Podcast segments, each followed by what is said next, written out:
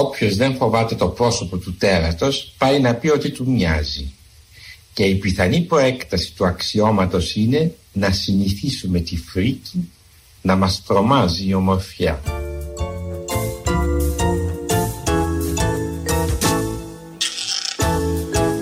Πού είμαστε, εδώ είμαστε; Α, μάλιστα. Είμαστε στα παραπολιτικά 90,1. Θέλω να τα ξέρω Όλα. Όχι επειδή με κουτσομπόλα Μείνετε συντονισμένοι. Δεν κάνω από κακό, Θέλω να έχω υλικό. Κι ας μου τρώει η περιέργεια της όλα. Όλα. Λες τι τύχη έχουν κόλλα. Και κολλάω εγώ τα αυτή Την παυτός και την παυτή Ποια πόρτα άνοιξε και σκαλά έτρεξε Ποιος έτρεξε, τι έτρεξε. Ποια πόρτα άνοιξε και ποιο κουβάρι έπλεξε Ποια πήγε και άπλωσε τα ρούχα στην ταράτσα Εμείς. Ε, Εμείς. έξι πατώματα Τη μαγειρέψανε, τη δώσαν δικαιώματα Πως τα βολέψανε, τη κλάψαν, τη χορέψανε Βρε πας και είμαι κατά βάθος μια κυράτσα Διότι όλα θέλω να τα ξέρω όλα Δεν με νοιάζει αυτή η φρατσόλα Το δικό μου το ψωμί είναι η κάθε μια στιγμή Που θα λύσω τα μυστήριά τους Για πήγε κι άπλωσε τα ρούχα στην ταράτσα Πες μου. Πες μου ποιος χαλάει την εικόνα μας. Ποια πήγε κι άπλωσε τα ρούχα στην ταράτσα. Ποιος χαλάει σας ρωτάω την εικόνα αυτής της χώρας. Δεν καταλαβαίνετε ότι αυτή η χώρα όλα τα κάνει καλά; Όλα τα κάνει καλά, δεν το καταλαβαίνετε. Δεν έχετε πίστη στον πρωθυπουργό σας, δεν έχετε πίστη στους υπουργούς σας. Το ξέρετε ότι είναι η μοναδική κυβέρνηση που τα κάνει όλα καλά. Όλα καλά σας λέω, δεν το ξέρετε. Θέλετε να το μάθετε, δεν τον ακούτε που σας το λέει όλη μέρα. Όλη μέρα που βρεθούν και που σταθούν. Εμείς τα κάναμε καλύτερα. Εμείς καλύτερα τα κάνουμε. Εμείς είμαστε οι καλύτεροι. Ποιος ρε λέει ότι είναι καλός, ο καλός ότι λέει ότι είναι καλός; Ποιος το λέει, πέστε μου σας παρακαλώ. Ποιος άνθρωπος σε αυτόν τον κόσμο λέει όταν είναι καλός ότι είμαι καλός; Το βλέπουμε ότι είσαι καλός. Είναι ανάγκη να μας το λες και να μας το ξαναλέ. Είναι ανάγκη να μας λες και να μας ξαναλέ πόσο ξεχωρίζεις από όλους τους υπόλοιπους. Είναι δυνατόν. Έχω πήξει σε αυτή τη χώρα. Όπου βρεθεί και όπου σταθεί ο Άδωνης, λέει ότι είναι η καλύτερη. Όπου βρεθεί και όπου σταθεί ο Πρωθυπουργός, λέει ότι είναι η καλύτερη. Ρε παιδιά, κόψτε το αυτό το καλύτερη. Έχουμε φτάσει στο σημείο να νομίζουμε ότι ακόμα και την ημέρα που κατεβαίνουμε την Πανεπιστημίου κρατάμε ένα ποτήρι με ουίσκι και έχουμε πουρο στο στόμα. Δηλαδή είναι τόσο μεγάλη η χαρά μας, τόσο τρομερά συμβαίνουν γύρω μας και δεν το έχουμε καταλάβει. Σε ποια χώρα ζούμε εμείς οι πολίτες που εσείς που ζείτε και είσαστε πρωθυπουργοί και είσαστε και υπουργοί, ζείτε και τα βλέπετε όλα ωραία. Ρε παιδιά, γιατί δεν ανοίγετε και σε εμάς την πόρτα να μπούμε μέσα να δούμε και εμείς τα ωραία; Γιατί κρατάτε όλο το λαό έξω από το ωραίο έξω από το καλύτερο; Γιατί είναι μόνο για εσά καλύτερα, ρε παιδιά; Γιατί κρατάτε τα καλύτερα για τους εαυτούς σας; Εγώ το λέω, πρωθυπουργός το λέει. Τα άστρα για την καλή πορεία της οικονομίας είναι ευθυγραμμισμένα. Και όσο και αν εσείς επιμένετε, όσο και αν, όσο και αν εσείς επιμένετε, όσο και αν εσείς επιμένετε, όσο και αν εσείς, όσο και αν εσείς επιμένετε, κύριε Τσίπρα, να παρουσιάζετε μια εικόνα μιας χώρας η οποία δεν αντιστοιχεί στην πραγματικότητα, τόσο θα διαψεύδεστε. Ξέρετε, οι υπουργοί κατά φορά και οι πολιτικοί έχουμε και τις αντιδικίε μεταξύ μας και τους ανταγωνισμούς. Κατά αυτά είναι ανθρώπινα πράγματα. Εγώ πια είμαι ήδη 13 χρόνια βουλευτής. Τα έχω συζητήσει. Θέλω να σας πω ειλικρινά τη γνώμη μου. Ο Κυριάκος Κυρακάκη είναι ο καλύτερος υπουργός του ελληνικού κράτους.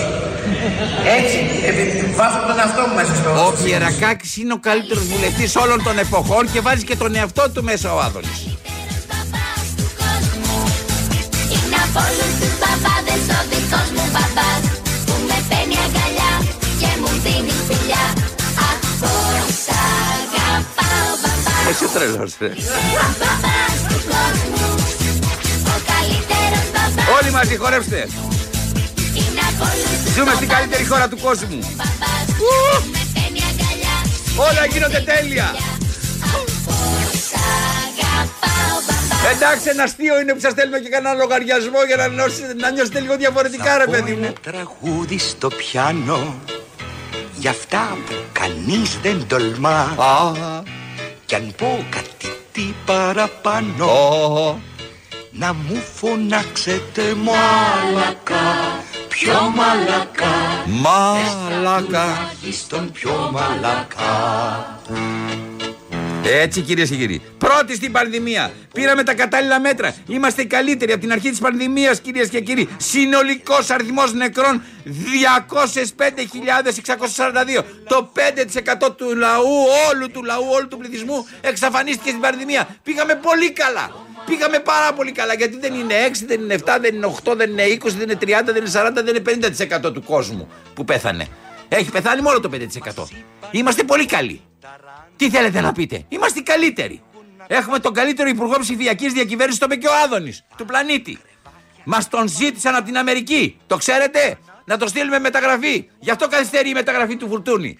Γιατί πρέπει να πάει πρώτα ο Πιερακάκης. Καταλαβαίνετε; Δεν το καταλαβαίνετε, αλλά όμως δεν βάλτε το μυαλό σας να λειτουργήσει. Μην γίνεστε ΣΥΡΙΖΑ. Βάλτε το μυαλό σας να λειτουργήσει. Γιατί δεν πήγε ο Πιερακάκης ακόμα στην Αμερική που μας το ζητήσανε. Το ξέρετε ότι τρελαίνεται η Amazon. Η Amazon που βρέθηκε ένας άνθρωπος να αντιγράψει το πρόγραμμά της και να το φέρει στην Ελλάδα. Το ξέρετε; Ναι. Ναι, κυρία μου, εσείς μου σηκώνεστε όρθια και λέτε και τα λέω αυτά. Γι' αυτό σας το λέω. Γιατί ο Πυριακάκης δημιουργεί και το πρόβλημα στο φουρτούνι. Είναι αλληλοεπηρεάζονται οι μεταγραφές. Θα πάει στην Αμερική πρώτα ο Πυριακάκης και μετά ο Φουρτούνη όπου πάει. Με έχετε φέρει τρελό. Είμαστε οι καλύτεροι. Και αν δεν θέλετε να το πιστέψετε, θα το φωνάζω δυνατά. Είμαστε οι καλύτεροι. Η καλύτερη κυβέρνηση όλων των εποχών. Δεν έχει ξαναζήσει τέτοια ευτυχία ο ελληνικός λαός. Δεν, έχει, δεν υπάρχει άνθρωπος που πεινάει, ρε. Πότε το ξαναζήσαμε αυτό; Πότε ξαναζήσαμε σε αυτή τη χώρα; Πότε ξαναζήσαμε σαν πολίτες να, να είμαστε τόσο μπρούχλιδες με τη ΔΕΗ; Τόσο μπρούκλιδες με τους παρό, παρόχους.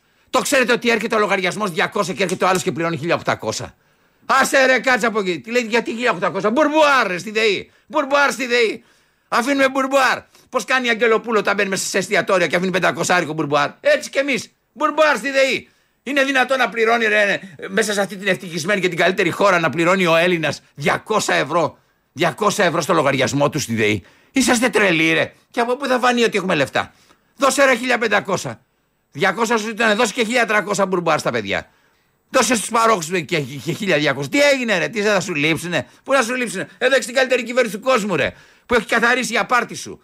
Τι μου λες εμένα τώρα; Καταργήσαμε πρώτη το λιγνίτη στην Ευρώπη, το ξέρεις; Πρώτη ρε το καταργήσαμε στη λιγνίτη και δεν έχουμε. Εμείς είμαστε ρε πρωτοπόροι σε όλα. Το κόψαμε. Όχι λιγνίτη, εμείς δεν θα. Εμείς το. Όχι! Το περιβάλλον πάνω απ' όλα. Πράσινη ενέργεια. Τι μου λες εμένα τώρα; Κάθεσαι και με τρελαίνεις. Κάθεσαι, το- έχει γίνει η Ελλάδα επιθεώρηση. Πήγαινε, το ξέρετε. Ο- Ξέρετε, ότι- να σου το πω αυτό. Θεσσαλονίκη, ρε. Ιδανικός τόπος η Θεσσαλονίκη. Το ξέρεις ότι είναι ιδανικός τόπος η Θεσσαλονίκη. Θα μου πεις τώρα γιατί το λέω, Θανάση; Ε, να σου το πω. Να σου το πω γιατί. Πηγαίνει, ας πούμε, απάνω στη Θεσσαλονίκη. Εντάξει, πηγαίνει ο κύριος Θεοδωρικάκος, πώς λέγεται, ο, που είναι. που- Πάει, και έχει βάλει σε μια τάξη ρε, τα πανεπιστήμια, ρε. Από την ώρα που ήταν οι κολοσυριζέοι που είχαν βάλει, είχαν μπε, μπέστε σκύλια, λέστε. Είμαστε τέσσερα χρόνια σε αυτή την κυβέρνηση και έχουμε τακτοποιήσει τα πανεπιστήμια. Δεν σκοτώνεται κανένας στα πανεπιστήμια. Μόνο κανονικοί αθώοι άνθρωποι, μαφιόζοι, οι οποίοι πέφτουν πυροβολισμοί, σκοτώνονται. Τι έγινε, ρε παιδιά; Το μαύρο το πιστόλι. Έτσι, μπράβο.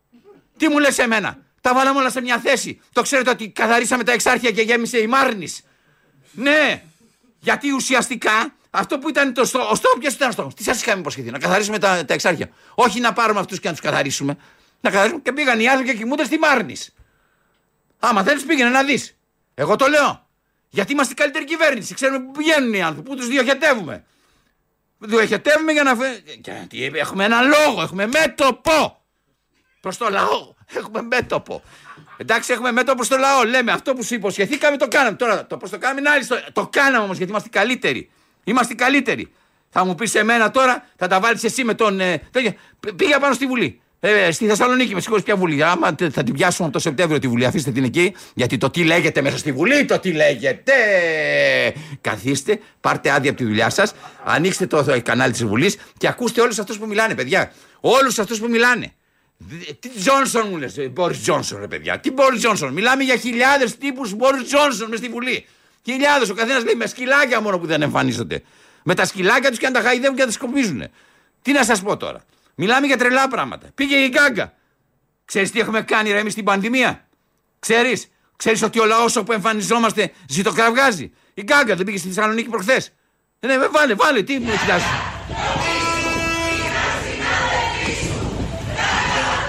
Γκάγκα τσουλή. Ντροπή σου. Έτσι. Όχι, δεν τα βάζουν μαζί της. Είναι ευχαριστημένοι.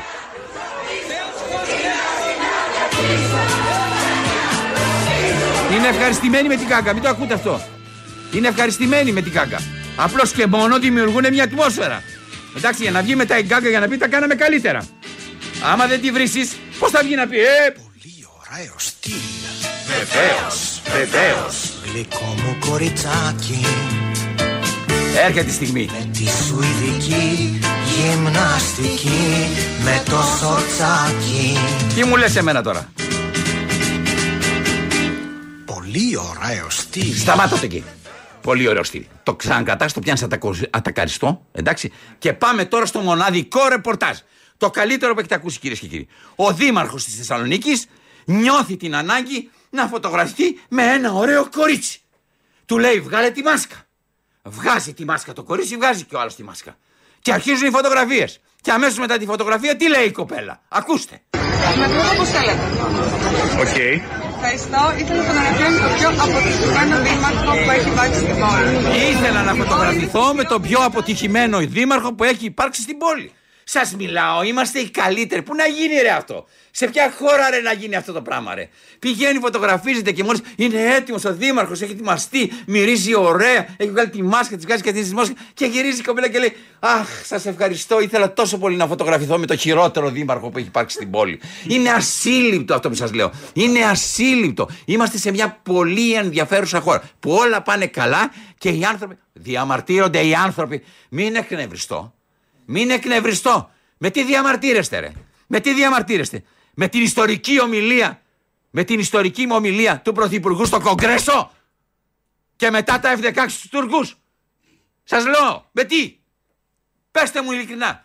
Πού θέλετε, τι θέλετε να μείνετε, στο χειροκρότημα ή στο άλλο. Εμείς στο χειροκρότημα μένουμε. Γιατί είμαστε οι καλύτεροι. Δεν το καταλαβαίνετε. Είμαστε... κα- Το, το καινούριο με τις συντάξεις Είμαστε οι καλύτεροι, το ξέρεις με τις συντάξεις. Οι καλύτεροι από όλους είμαστε με τις συντάξεις. Αλλά υπάρχουν ακόμα άνθρωποι από το 2018 που περιμένουν τη σύνταξή τους. Εντάξει. Τι κάνεις, ρε φίλε, τι περιμένεις; Στη Σοβιετική Ένωση περιμέναν ώρες να φάνε ένα λουκάνικο.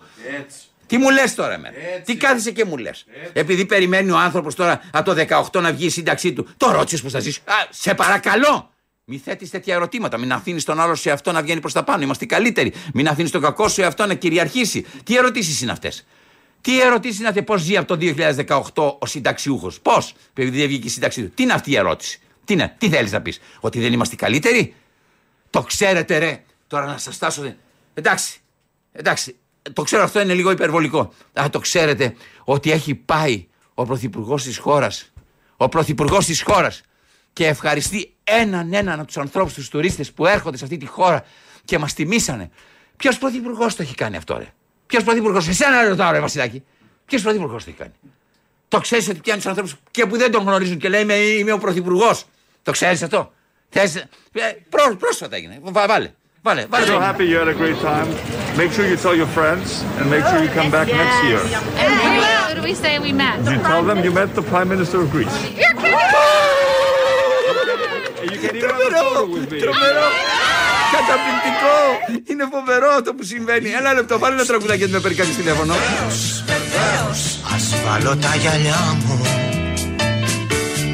Με λένε ανθρωπή Δεν με ενοχλεί Να χάσω τη δουλειά μου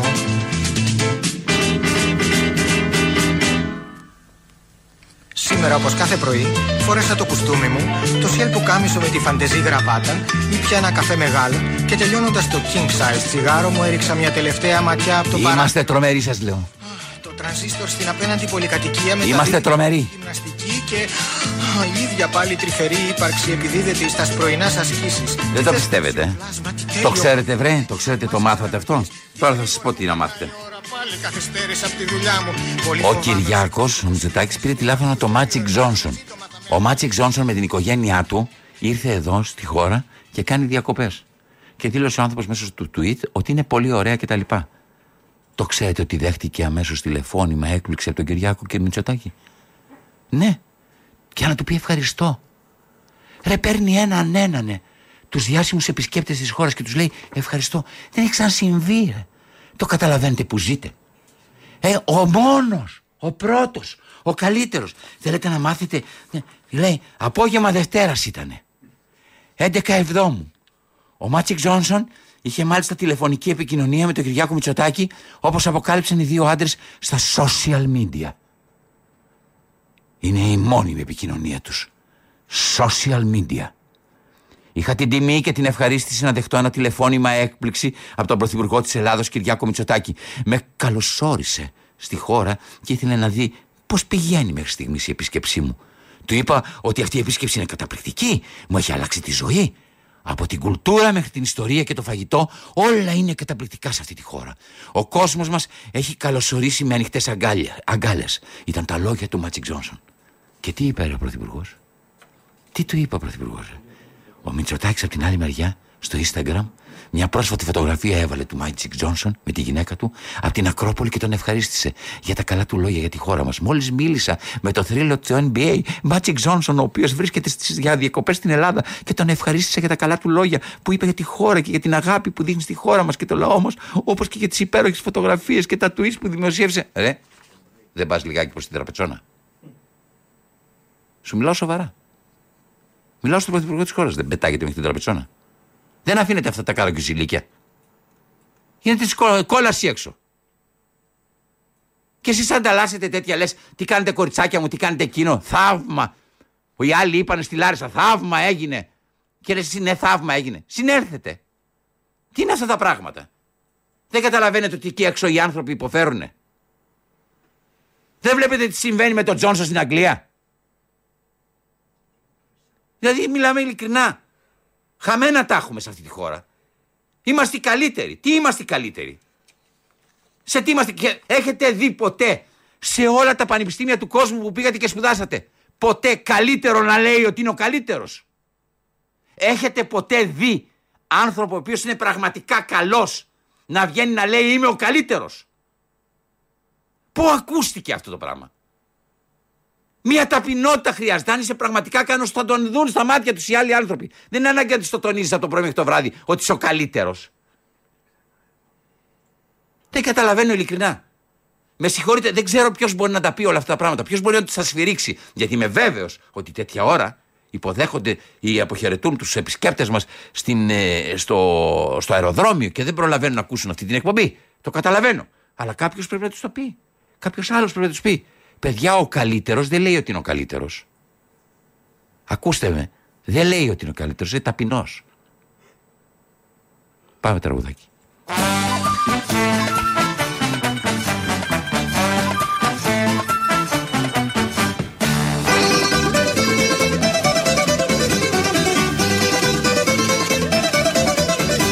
Είμαι πολύ ωραίος Βεβαίως, βεβαίως Είμαι πολύ ωραίος Είμαι αλέντελον Τις κούκλες δύο-δύο Τις έχω στο γραφείο. Θα πάρω και βραβείο Από την Οντεόν.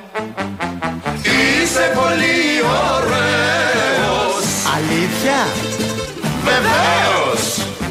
Είμαι πολύ ωραίος. Αλήθεια; Βεβαίως Είμαι πολύ ωραίος Ιδίως το βράδυ. Με λένε Ανδρεάδη Με λένε Έρον Φλίν Αυτόγραφα υπογράφω Στο κινηματογράφο Πληρώνω φωτογράφο. Πίνω βερμούτ και τζιν. Είσαι πολύ ωραίος. Αλήθεια; Βεβαίως. Είμαι πολύ ωραίος. Αλήθεια; Βεβαίως. Κυρίες και κύριοι, ακούτε το πρόσωπο του τέρατος και πώς να μην το μοιάσουμε. Είναι 3η 12 Ιουλίου 2022. Είτε ο Θανάσης Λάλλα και βρισκόμαστε στα παραπολιτικά 90,1. Στον ήχο και σήμερα είναι ο Δημήτρης Κύρκος. Στην επιμέλεια των ηχητικών είναι ο Παναγιώτης Κάτσιος. Στη μουσική επιμέλεια ο Βασίλης Κρυμπάς. Στην αρχισυνταξία ο Χρήστος Μητυλινιός. Όπως ξέρετε, δεν ολοκληρώνουμε το έργο μας τη μία. Όχι, αυτή την εβδομάδα, όλη την εβδομάδα και την άλλη και την παράλληλη εβδομάδα. Δύο ώρες κοντά σας, κυρίες και κύριοι. Δύο ώρε για να μπορούν να ξεκουραστούν οι ελληνοφρένειες. Εδώ όμως εμείς κυρίες και κύριοι, τη δεύτερη ώρα μας έχουμε ένα εξαιρετικό αφιέρωμα σε μια εξαιρετική φωνή. Πριν από αυτό, Θα μιλήσουμε βεβαίως με τον κύριο Νικόλα Φαραντούρη, καθηγητή Ευρωπαϊκού Δικαίου, Δικαίου Ενέργειας και Ανταγωνισμού. Αφού πρώτα προηγηθούν οι διαφημίσεις. Πολύ ωραίος, βεβαίως, βεβαίως Θα τραγουδάω έως ότου εξαντληθώ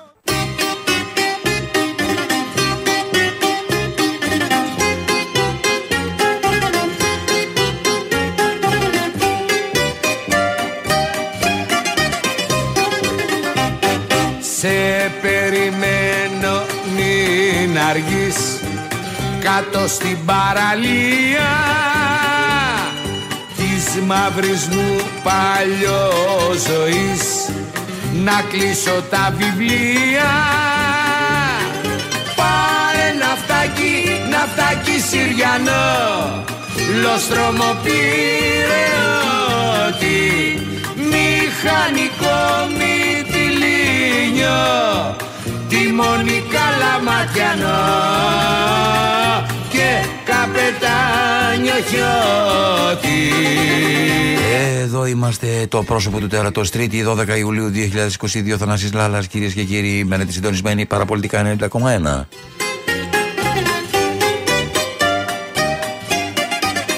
Το ενεργειακό είναι το κυρίαρχο πρόβλημα. Εγώ θα φέρω τίνιακο Μας τώρα στα σκαλιά σου. Για να σου χτίσει μια χρυσή Φωλιά μες στη φωλιά σου. Πάρε ναυτάκι, ναυτάκι Συριανό. Λοστρόμο ότι Μηχανικό μυτιλίνιο Τιμόνι καλαματιανό Και καπετάνιο χιώτη Κυρίες και κύριοι, χαίρομαι πάρα πολύ γιατί σήμερα στην εκπομπή για να απαντήσεις στα ερωτήματά μας γύρω από το ενεργειακό πρόβλημα το οποίο έχει πια είναι ένα, έχει μια γενίκευση. Ε, είναι ο κύριος Νικόλαος Φαραντούρης, καθηγητής Ευρωπαϊκού Δικαίου και Δικαίου της Ενέργειας και του Ανταγωνισμού. Κύριε Φαραντούρη, καλή σας μέρα και σας ευχαριστώ που μου δεχτήκατε την πρόσκληση. Καλή σας μέρα, καλημέρα από την Κεφαλονιά. Α, από χαίρομαι. ένα ενεργειακό νησί. Θα μιλήσουμε για ενεργειακά από ένα ενεργειακό νησί. Αυτό είναι πολύ καλό γιατί πριν από λίγο ήταν το τραγούδι στη Σύρο, τώρα έχουμε εσάς στην Κεφαλονιά. Άρα κάνουμε και ένα μικρό τουριστικό ταξίδι, ας πούμε, γύρω-γύρω στην Ελλάδα και παίρνουμε και τις πληροφορίες. Πώς είναι εκεί, έχει πολύ κόσμο; Το σε περιμένω μην αργείς, Ναι, ναι. νομίζω ταιριάζει απόλυτα στα τεκτενόμενα στο Συμβούλιο Κορυφής της Βρυξέλλες. Για πέστε λίγο περισσότερα.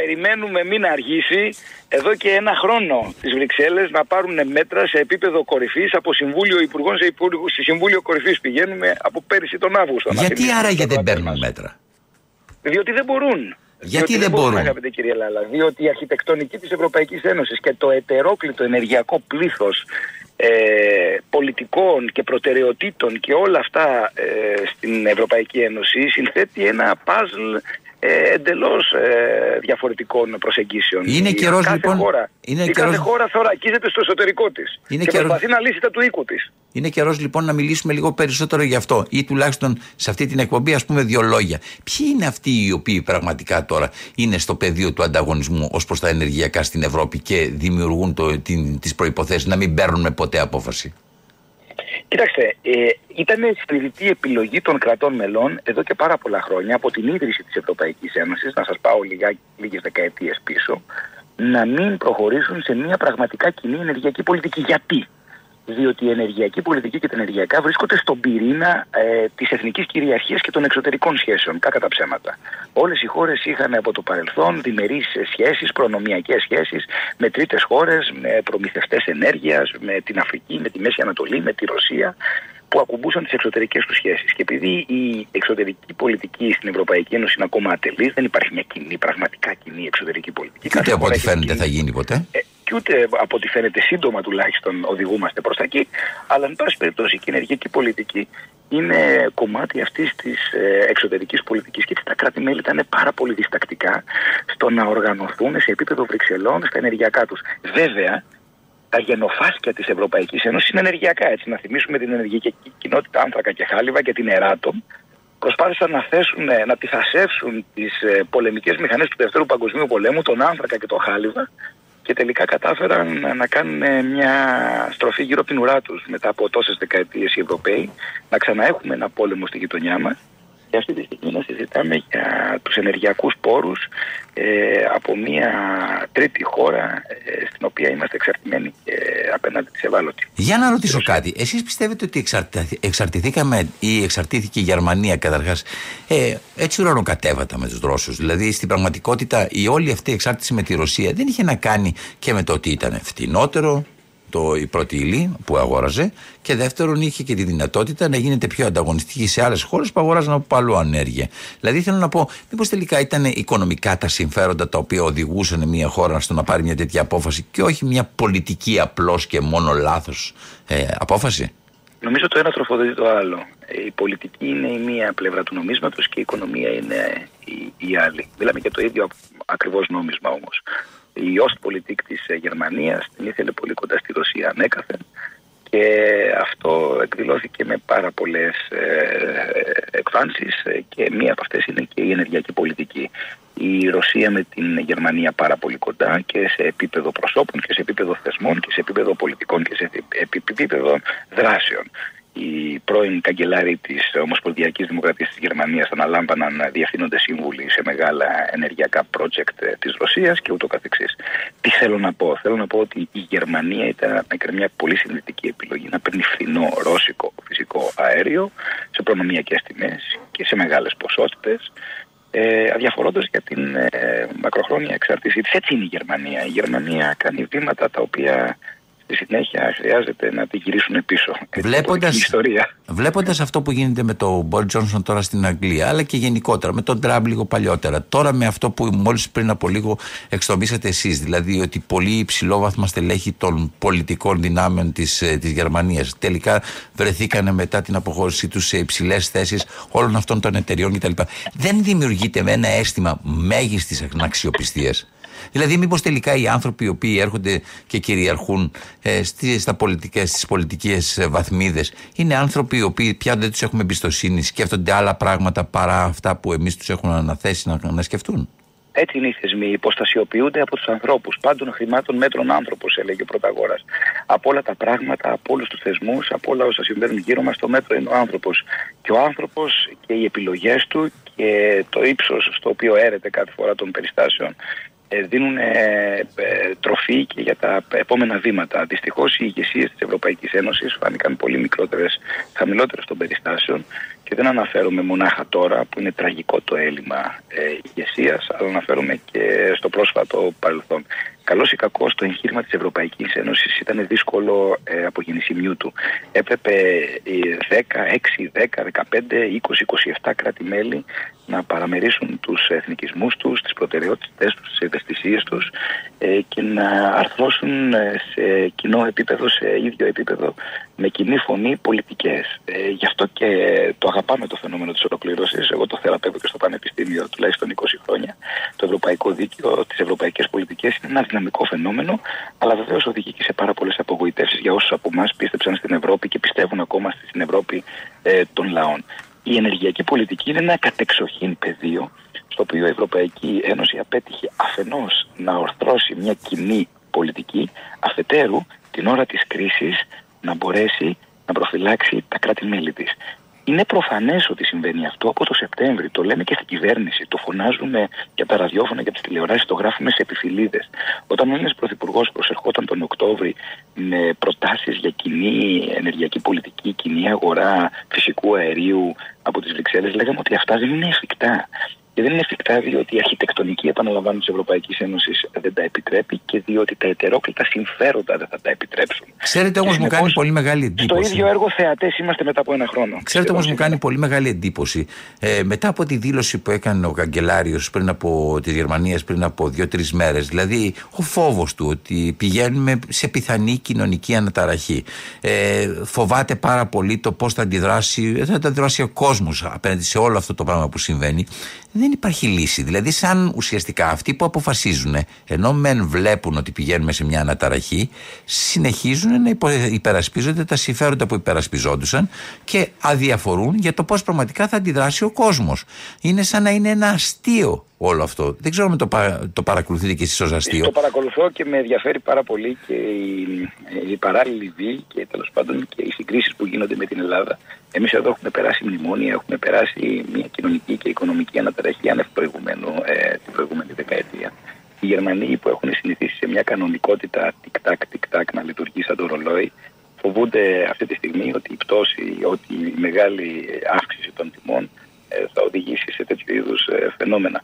Όμως ε, θα έλεγα ότι είναι και λίγο υποκριτικό όλο αυτό, διότι να θυμίσουμε ότι τους προηγούμενους μήνες η Γερμανία και η Ευρωπαϊκή Ένωση και οι χώρες της Ευρωπαϊκής Ένωσης και οι θεσμοί της Ευρωπαϊκής Ένωσης πρώτον είχαν εξαιρέσει από τους ενεργειακούς ε, περιορισμούς, από τις ενεργειακές κυρώσεις, από τις οικονομικές κυρώσεις τα ενεργειακά προϊόντα. Θυμάστε, έτσι, με ναι, ναι, ναι, ναι, ναι, Στη συνέχεια ε, ζήτησαν να επιβληθούν κυρώσεις στο πετρέλαιο. Στη συνέχεια συζητούσαν να επιβληθούν κυρώσεις στο φυσικό αέριο. Στη συνέχεια ε, θεώρησαν ότι το περίφημο αυτό διάταγμα Πούτιν, αν θυμάστε, προδημήνου, τριμήνου, που έλεγε πληρωμή σε ευρώ και μετατροπή σε ρούβλια, είναι παράνομο σύμφωνα με το Ευρωπαϊκό Δίκαιο και θα πρέπει οι χώρες της Ευρωπαϊκής Ένωσης να το απορρίψουν. Τελικά το απέρριψαν κάποιες χώρες της Ανατολικής Ευρώπης. Εξαιρέσεις γίνανε. Και έγιναν εξαιρέσεις για, τις, για, για τις υπόλοιπες και σχεδόν όλες οι χώρες της Ευρωπαϊκής Ένωσης, της Δυτικής και της Κεντρικής Ευρώπης και οι εταιρείες, οι ιδιωτικές εταιρείες προχώρησαν σε αυτόν τον τρόπο ε, πληρωμών. Ε, θέλω να πω δηλαδή ότι α, αυτή η κρίση, η, η, κρίση, η ανθρωπιστική κρίση πρώτα απ' όλα και η γεωπολιτική στην γειτονιά της Ευρώπης αναδεικνύει ε, και την υποκρισία σε μεγάλο βαθμό των ανθρώπων που διαχειρίζονται ε, τις τύχες και τους ε, θεσμούς. Εγώ θα και το μεταξύ δεν ακούει και κανένας καμία κουβέντα περί ειρήνευσης. Δηλαδή, κανένας δεν αναλαμβάνει καμία, ήθελα, καμία πρωτοβουλία. Είναι σαν να πρέπει δηλαδή να συνεχίζει το πόλεμος μέχρι να πάρουμε τα μέγιστα κέρδη από τον πόλεμο. Αντί, αντί, αντί, αντί, όλοι, αντί όλοι οι stakeholders, για να μιλήσουμε στη γλώσσα την εμπορική και την επιχειρηματική, αντί όλα τα ενδιαφερόμενα και τα εμπλεκόμενα μέρη να πλειοδοτούν ε, σε ειρηνιστικέ πρωτοβουλίες, πλειοδοτούν σε όξυνση περαιτέρω της κρίσης. Ε, Άρα πάνε να πει ότι κάποιος βολεύει. Τους βολεύει πάρα πολύ. Το έχουμε δει βέβαια ότι κάποιος βολεύει, γιατί από ό,τι καταλαβαίνω και οι Ρώσοι είναι ικανοποιημένοι από όλο αυτό που συμβαίνει σε επίπεδο οικονομίας. Αλλά όμως και οι Ηνωμένες Πολιτείες πάνε πολύ καλά. Εμείς πόσο θα πληρώσουμε την ύφη; Να σας πω κάτι. Γιατί εδώ εμείς πληρώνουμε την ύφη. Μια μικρή ε, σημείωση για τις Ηνωμένες Πολιτείες. Αυτή τη στιγμή η συζήτηση που γίνεται στα μεγαλύτερα και σοβαρότερα think tanks των Ηνωμένων Πολιτείων είναι ποιο είναι το συμφέρον των Ηνωμένων Πολιτείων από τη συνέχιση αυτού του πολέμου. Είναι το βραχυχρόνιο, το βραχυπρόθεσμο συμφέρον κάποιων ενεργειακών εταιριών υγροποιημένου φυσικού αερίου που πολλαπλασιάζουν τα κέρδη τους ή εν τέλει αυτός ο πόλεμος δεν διευκολύνει κανένα παρά μόνο την Ρωσία να πέσει στην αγκαλιά της Κίνας. Είναι ευρύτερα τα θέματα ε, και έχω την αίσθηση ότι και ε, οι, οι ηγεσίες ε, αλλά και η δισογραφία θα αντιμετωπίσει λίγα και επιπόλαια ποιος κερδίζει, δηλαδή ε, βραχυπρόθεσμα. Έχετε πολύ δίκιο να επισημαίνετε λοιπόν τον μεσομακροπρόθεσμο ορίζοντα του κέρδους, του ωφέλους και της ζημίας. Οι Έλληνες πόσο θα πληρώσουν την ύφη; Οι Έλληνες πληρώνουν την ύφη εδώ και ένα χρόνο πολύ ακριβά. Η νύφη στην Ελλάδα και ο γάμος ο ελληνικός ε, κοστίζει πάρα πολύ ακριβά εδώ και ένα χρόνο. Θα έλεγα κοστίζει πολύ ακριβότερα από άλλες χώρες ο ελληνικός γάμος και η ελληνική νύφη. Και το λέω αυτό διότι παραμένουμε πρωταθλητές στα πετρελαιοειδή, στο φυσικό αέριο και στο ηλεκτρικό ρεύμα. Κύριε Φαραντούρη, όμως από τη μεριά. Αν κρίνει κάποιος την τιμή της Αγγλίας mm-hmm. με τις γειτονικές χώρες, θα καταλάβει ακριβώς τι εννοούμε. Είμαστε σε δυσθεώρητα ύψη σε σχέση με τους γειτονές μας και άλλες χώρες της Ευρωπαϊκής Ένωσης. Γιατί; Διότι δεν έχουμε πάρει ρυθμιστικά μέτρα, διότι υπάρχουν πλημελείς έλεγχοι και κυρίως διότι είμαστε φορτωμένοι με έμεσου άδικους φόρους στο Θεό. Ακούω πάντως, δεν ξέρω, προφανώς μπορεί να το ακούτε κι εσείς, αλλά οι περισσότεροι άνθρωποι το ακούμε, ότι εντάξει, ακόμα και την ακρίβεια, ακόμα και όλα αυτά τα οποία συμβαίνουν, τα καταπίνει η ελληνική κοινωνία. Συνεχίζει και λειτουργεί χωρίς να αντιδρά, γιατί δεν βλέπουμε ουσιαστικές αντιδράσεις. Πιστεύετε ότι πραγματικά δεν αντιδράει η κοινωνία ή βράζει και κάποια στιγμή θα αντιδράσει και δεν θα ξέρουμε από πού να προφυλαχτούμε; Κοιτάξτε, εγώ βλέπω μια κοινωνία η οποία είναι σε αντίέξοδο. Επίσης, βλέπω μια κοινωνία, ένα πολύ μεγάλο κομμάτι της ελληνικής κοινωνίας, το οποίο όχι μόνο δεν είναι ευημερία, αλλά είναι στο φάσμα της ενεργειακής φτώχειας. Το είδαμε το προηγούμενο χειμώνα. Θα το δούμε πολύ πιο ανάγλυφα αυτό το χειμώνα. Ένα κομμάτι μεγάλο της ε, ελληνικής κοινωνίας πραγματικά ε, βρίσκεται σε κατάσταση ανέχειας. Και επειδή το ενεργειακό κόστος διαχέεται σε ολόκληρη την ε, λυσίδα του εφοδιασμού και στο καλάθι της νοικοκυράς εν τέλει, μιλάμε για ένα πληθωρισμό που είναι ενεργειακός κακά τα ψέματα φοβάμαι ότι όλη αυτή η συζήτηση που κάνουμε είναι η πλατφόρμα πάνω στην οποία θα δούμε ε, όξυνση των κοινωνικών εντάσεων ε, τους προσεχείς μήνες. Ε, μια συντεταγμένη κοινωνία, μια συντεταγμένη πολιτεία θα πρέπει αυτά να τα προλάβει. Ε, έχουμε εργαλεία. Ε, νομίζω ότι. Για πέστε ένα δεν πρέπει- εργαλείο. Δεν πρέπει, δεν πρέπει να εξαντλούμε μονάχα σε επικοινωνιακής διαχείριση το πρόβλημα. Για παράδειγμα, να σας πω. Ναι. Η περίφημη ρήτρα αναπροσαρμογής στην οποία έχετε αναφερθεί. Αυτή καταργήθηκε, δεν καταργήθηκε. Έχουμε συζητήσει. Νομίζω δεν καταργήθηκε και κανείς δεν πιστεύει σοβαρά ότι καταργήθηκε. Απλά δεν θα γράφεται, απαλήφθηκε η, η, η ανάρτηση της, η, η αναγραφή της, με συγχωρείτε, στους λογαριασμούς που θα έρχονται στο Δηλαδή συμβολισμός είναι. Ουσιαστικά ενσωματώνεται στα κειμενόμενα τιμολόγια. Και σήμερα που μιλάμε, σήμερα, σήμερα, χθες και σήμερα που μιλάμε, οι ενεργειακές εταιρείες, οι πάροχοι, ε, κάνουν ασκήσεις με χαρτί κοιμωλίδι προσπαθώντας να προσδιορίσουν τα κόστη τους ε, και να προεξοφλήσουν που θα βρίσκονται οι τιμές και οι διεθνείς και γενικότερα τα χρηματιστήρια τους επόμενους μήνες, διότι είναι υποχρεωμένοι κάθε δύο μήνες να ανακοινώνουν τις τιμές στον καταναλωτή και σκοπεύουν, από ό,τι διαβάζουμε και μαθαίνουμε και γνωρίζουμε, και καταλαβαίνουμε να ενσωματώσουν όλα αυτά ε, τα κόστη και κυρίως το ρίσκο. Το ρίσκο μέσα στα κειμενόμενα τιμολόγια. Άρα, η ρητρά αναπροσαρμογής και η αναπροσαρμογή όχι μόνο δεν καταργήθηκε, ενσωματώνεται στα κειμενόμενα τιμολόγια και φοβούμαι ότι τους προσεχείς μήνες θα δούμε ακόμη μεγαλύτερες αυξήσεις. Αλήθεια, αυτό το. Αυτό, αυτό, αυτό είναι ένα παράδειγμα πώς ε, μπορείς να αποσοβήσεις ε, και να κατευνάσεις ε, ε, έστω συγκυριακά την ε, κοινωνική οργή, αλλά αυτό το πράγμα έχει κοντά ποδάρια, διότι πολύ σύντομα πάλι ο λογαριασμός θα φτάσει φουσκωμένο στο σπίτι. Και Άρα δεν μιλάμε για πολιτικούς, μιλάμε για επικοινωνιολόγους. Νομίζω ότι δεν θα διαφωνήσει κανείς μαζί μας ότι σε μεγάλο βαθμό η πολιτική είναι διαχείριση της επικοινωνίας έχει καταντήσει σήμερα. Εγώ διαφωνώ πάρα πολύ σε αυτό. Θεωρώ ότι είναι μάστιγα.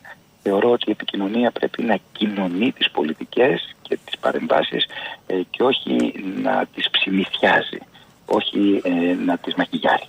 Παρεμπιπτόντως, μια που σας έχω στην επικοινωνία, είμαστε σε επικοινωνία, θα ήθελα να σας ρωτήσω, αυτό το χρηματιστήριο της ανέργειας είναι υποχρεωτικό, δηλαδή εμείς πρέπει να είμαστε οπωσδήποτε σε αυτό το χρηματιστήριο, ή μπορεί να καταργηθεί η διάθεσή μας να είμαστε στο χρηματιστήριο και να κανονίζουμε εμείς όπως θέλουμε αυτό το πράγμα; Το χρηματιστήριο ενέργειας είναι ένας θεσμός του ευρωπαϊκού δικαίου με ευρωπαϊκή οδηγία εισήχθη υποχρεωτική. Άρα σε πρέπει όλα να τα είμαστε κράτη-μέλη. Είναι ο τρόπος με τον οποίο λειτουργεί η εσωτερική αγορά ενέργειας. Όλες οι χώρες έχουν χρηματιστήρια ενέργειας. Εισήχθη στη χώρα μας το 2018, άρχισε να λειτουργεί το 19-20. Από την αρχή είχαμε πει ότι η λειτουργία ενός χρηματιστηρίου από μόνη της δεν λέει τίποτα. Χρηματιστήρια υπάρχουν και υπήρχαν και θα υπάρχουν σε όλες τις ελεύθερες οικονομίες της αγοράς. Το πρόβλημα λοιπόν δεν είναι να λειτουργεί ένα χρηματιστήριο, το πρόβλημα είναι να εποπτεύεται σωστά το χρηματιστήριο. Και είχαμε επισημάνει από την αρχή ότι το 19-20, όταν πρώτο εισήχθη, ακριβώς επειδή η αγορά είναι ρηχή και ολιγοπολιακή, λίγοι παίκτες, λίγα trade, λίγες συναλλαγές, χρειάζεται μεγαλύτερη εποπτεία και καλύτερη, καλύτερο ρυθμιστικό ρεγουλάρισμα, να το πω έτσι απλά. Παρέμβαση δηλαδή των αρχών, έλεγχος, εποπτεία και ρυθμιστική εγρήγορση. Η Ρυθμιστική Αρχή Ενέργειας, η ΡΑΕ, πριν από ένα μήνα, μάλιστα αποκάλυψε ότι την περίοδο αρχές, τέλη του 19, αρχές του 20, ακριβώς με την έναρξη του χρηματιστηρίου ενέργειας, ήταν τέτοιες οι αριθμίες που, αποκλει- που προκλήθηκαν, είχαν ως συνέπεια ουρανοκατέβατα κέρδη σε ενεργειακές εταιρείες, τα οποία παροτρύνει με νομοθετική παρέμβαση η ΡΑΕ. Παροτρύνει την κυβέρνηση με νομοθετική παρέμβαση να τα ζητήσει πίσω. Γιατί τα λέω όλα αυτά. Διότι ο θεσμός από μόνος του μπορεί να μην λέει τίποτα. Η λειτουργία του θεσμού είναι αυτή η οποία ε, οδηγεί σε επιτυχία ή αποτυχία. Ε, σε κέρδος ή ζημία για την κοινωνία, για την κοινωνία, για την ανάπτυξη. Άρα λοιπόν ε, το χρηματιστήρια ενέργειας υπάρχουν και λειτουργούν. Το θέμα είναι πώς τα υποπτεύεις και πώς παρεμβαίνεις. Και κάτι τελευταίο. Πολύ σωστά επισημάνατε για το αν θα μπορούσε να ανασταλεί η λειτουργία τους. Προφανώς το λέτε αυτό, ε, διότι γνωρίζετε ότι σε άλλες χώρες παρενέβησαν Ε, βέβαια. ε, οι αρχές και ζήτησαν έγκριση και οι χώρες αυτές ζήτησαν και πήραν, διεκδίκησαν έγκριση από την Ευρωπαϊκή Επιτροπή ακριβώς αυτό το ευρωπαϊκό καθεστώς λειτουργίας των ενεργειακών χρηματιστηρίων ε, να, Να εξαιρεθεί. Ακριβώς. Ε, το κέρδισαν οι Ήβυρε, ε, αποσυνδέοντας την οριακή τιμή συστήματος που λέμε, δηλαδή την ακριβότερη τιμή του φυσικού αερίου, ε, η οποία προσδιορίζει την τελική τιμή της μεγαβατόρα, της ηλεκτρικής ενέργειας δηλαδή στο χρηματιστήριο, να την αποσυνδέσουν ε, και το κέρδισαν και το διεκδίκησαν. Πήγανε με σχεδιασμένο ε, και προγραμματισμένο ε, έτσι, τρόπο, διεκδίκησαν, απέτησαν να θυμίσουμε στους ακροατές μας προτριμήνου ο Ισπανός Πρωθυπουργός όχι μόνο το απέτησε, το διεκδίκησε. Αποχώρησε και την αίθουσα. Ναι, ναι, πέταξε και την τρία ποτήρια κάτω, πέταξε και την καρέκλα, σηκώθηκε, έκλεισε και την πόρτα πίσω και ξαναγύρισε ήρεμος μετά ε, και πήρε αυτό που ήθελε. Το λέω αυτό ε, για να. Το καταλάβαμε γιατί το λέτε. Για να, ξαναγυρίσουμε, για να ξαναγυρίσουμε και σε αυτό που λέγαμε πριν για την Ευρωπαϊκή Ένωση, ο τρόπος που λειτουργούν 27 επικεφαλεί ε, γύρω από ένα τραπέζι και στην κρίσιμη στιγμή το κάθε κράτο αναμετριέται με την αξιοπιστία του και τις δυνατότητές του και τη διεκδικητικότητά του. Τέλος, ήθελα να σας ρωτήσω: η ελληνική κυβέρνηση ισχυρίζεται ότι λόγω του υγροποιημένου αερίου, του αγωγού ΤΑΠ και της Δεβηθούσα, εμείς δεν θα έχουμε πρόβλημα ε, στη χώρα. Είναι βάσιμο αυτό; Η χώρα μας διαθέτει πλεονεκτικές υποδομές, ε, τους αγωγούς που αναφέρατε και κυρίως το τερματικό σταθμό υγροποιημένου φυσικού αερίου στην Ίσο Ρεδιθούσα, έξω από τα Μέγαρα, ε, που μπορεί ε, να φέρει ε, υγροποιημένο φυσικό αέριο με καράβια από οπουδήποτε στον κόσμο. Είναι ένα πλεονέκτημα της χώρας μας σε αντίθεση με άλλες χώρες της κεντρικής και της βόρειας Ευρώπης που δεν ε, έχουν τέτοιου είδους υποδομές. Άρα ε, βράχει ε, πρόθεσμα ε, σε περίπτωση διακοπής της παροχής αερίου αγωγού, ναι πράγματι έχουμε τη δυνατότητα να αποφύγουμε αυτό που λέμε ε, ζήτημα ασφάλειας εφοδιασμού. Όμως η ασφάλεια ενεργειακού εφοδιασμού έχει δεν έχει μία όψη, έχει δύο όψεις. Και αυτή δεν είναι μόνο η επάρκεια ενέργειας. Ε, αυτή μπορούμε να την εξασφαλίσουμε, επαναλαμβάνω, βραχυπρόθεσμα. Είναι και η ουσία. Για το υγροποιημένο φυσικό αέριο δεν σημαίνει ότι θα υπάρχει η επάρκεια του για πάντα, ιδίως εάν κορυφωθεί η, η ζήτηση. Έτσι. Ε, αυτή είναι η μία πλευρά λοιπόν της επάρκειας ενέργειας. Η άλλη πλευρά, η άλλη πτυχή είναι το κόστος. Ήδη το υγροποιημένο φυσικό αέριο είναι σε υψηλές τιμές. Προεξοφλούν οι αγορές και οι αναλυτές ότι οι επόμενοι μήνες. Άρα κοστοβόρο επάρκεια. Άρα λοιπόν πρέπει να έχεις ενέργεια, να τη βρίσκεις την ενέργεια, να μπορείς να τη φέρεις την ενέργεια από εναλλακτικές πηγές, οδεύσει, οτιδήποτε, αλλά να είναι και βιώσιμη, να είναι ανοιχτή, να μπορείς την ενέργεια να την καταναλώσεις, να μην οδηγηθούμε σε φαινόμενα ενεργειακής φτώχειας, με ενέργεια τέτοια που να μην είναι ανοιχτή ε, από την οικονομία ε, και την κοινωνία. Βρισκόμαστε οριακά σε αυτό το σημείο. Κύριε Φαραντούρη, σας ευχαριστώ πάρα πολύ. Καλή κεφαλονιά. Την καλημέρα μου, καλημέρα στους ακροατές μας. Να είστε καλά. Περιμένουμε να σας περιποιηθούμε στην κεφαλονιά μας, λοιπόν. Σας ευχαριστώ πάρα πολύ. Ευχαριστώ πάρα χαρά. πολύ. Γεια χαρά. Καλό καλοκαίρι. Πάμε λοιπόν, κυρίες και κύριοι. Τραγουδάκι. Ε, θέλω να σας πω ότι πλησιάζει η ώρα μία. Δεν θα σας αφήσουμε. Μέχρι τις δύο θα είμαστε κοντά σας. Ακούτε Θανασιλάλα, ακούτε το πρόσωπο του τέρατος. Μπαίνουμε θυμωμένοι, μετά συζητάμε και μετά γλεντάμε. Εδώ, στην επόμενη ώρα μας ένα μεγάλο αφιέρωμα στον Γρηγόρη Ποχικότσι Θα είμαστε εδώ πέρα. Ο, η μεγάλη αυτή ελληνική φωνή, ο μεγάλος αυτός τραγουδιστής, ο μεγάλος αυτός καλλιτέχνης θα είναι εδώ κυρίες και κύριοι. Όχι εδώ, μέσα στο στούντιο, ξέρετε, με τα τραγούδια του, όπως είναι όλοι οι μεγάλοι, οι οποίοι όταν φεύγουν αφήνουν κάτι πίσω τους. Δίχως την αγάπη σου αγάπη μου. Πώς πικράθηκα, πώς κουράστηκα να γυρίσω διά Και μην ξεχνάτε, σαν σήμερα κυρίες και κύριοι 12 Ιουλίου του 1912 γεννήθηκε αυτή η υπέροχη περίπτωση Διονύσης Παπαγιανόπουλος. Ωραία, για κάτσε λοιπόν να πούμε δύο κουβέντες. Oh yes, κούβεντος. Κούβεντος, α, μπράβο. Και μάλιστα όσο πιο γρήγορος, τόσο το καλύτερος Κατάλαβες; Uh-huh. Ρε, πώς τις παίρνω τις ξένες γλώσσες. Τι θα το κάνουμε εδώ μέσα, American Bar. Yep. Τι θα το κάνουμε εδώ, American Bar. Και δεν τη χούφτωσες. Δεν τρέψε λιγάκι, μωρέ. Χούφτωσε. Τι; Θα το μετανιώσεις. Χούφτωσε, χούφτωσε.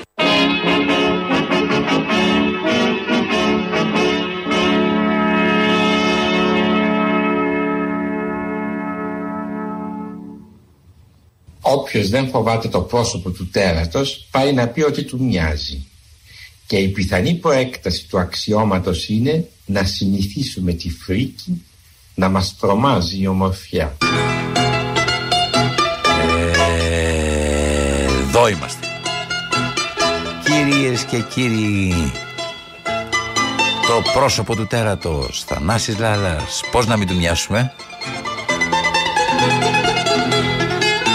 Με μαχτισμένο κάθε πέτρα και καημός. Κάθε καρδί του πίκρα και λιγμός.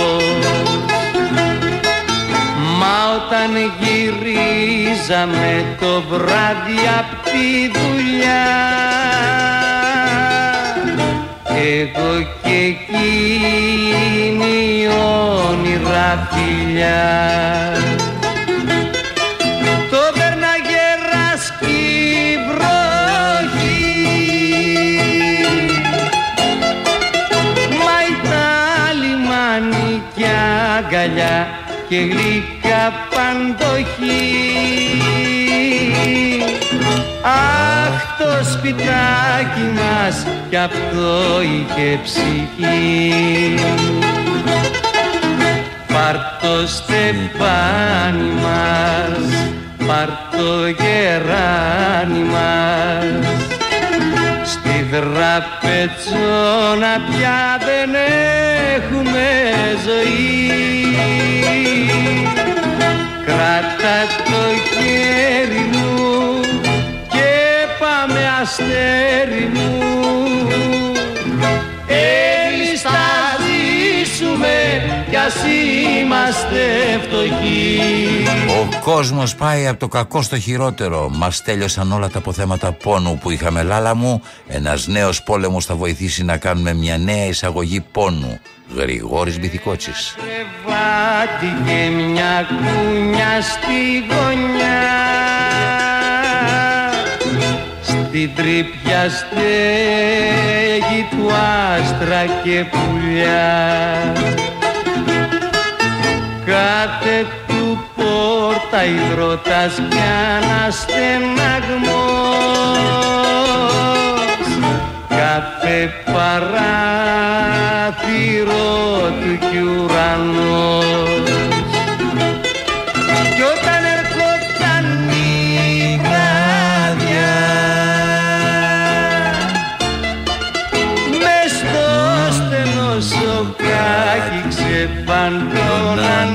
παιδιά.